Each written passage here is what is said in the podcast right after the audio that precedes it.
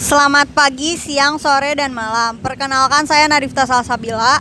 N P M saya tiga satu satu dua satu sembilan satu satu delapan nol. Program Studi Ilmu Komunikasi kelas D.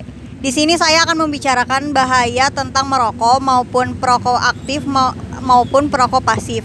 Semua tentu tahu merokok adalah kebiasaan yang buruk bagi kesehatan, baik bagi tubuh si perokok maupun orang di sekitarnya.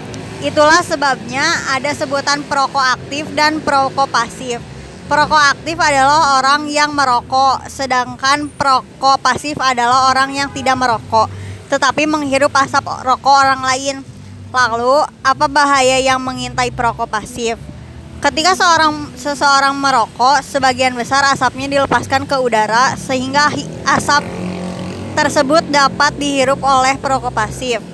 Meski tidak secara langsung merokok, perokok pasif bisa tut, turut kena dampak buruk, buruknya juga. Semakin sering terpapar asap rokok, semakin tinggi pula resiko gangguan kesehatan yang mungkin dialami perokok pasif.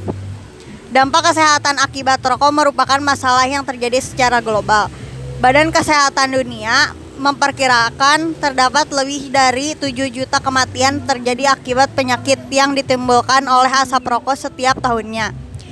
Sekitar delapan ratus sembilan puluh ribu kasus kematian tersebut terjadi pada perokok pasif di seluruh dunia. Sekian podcast dari saya, Nadifta Salsabila. Terima kasih.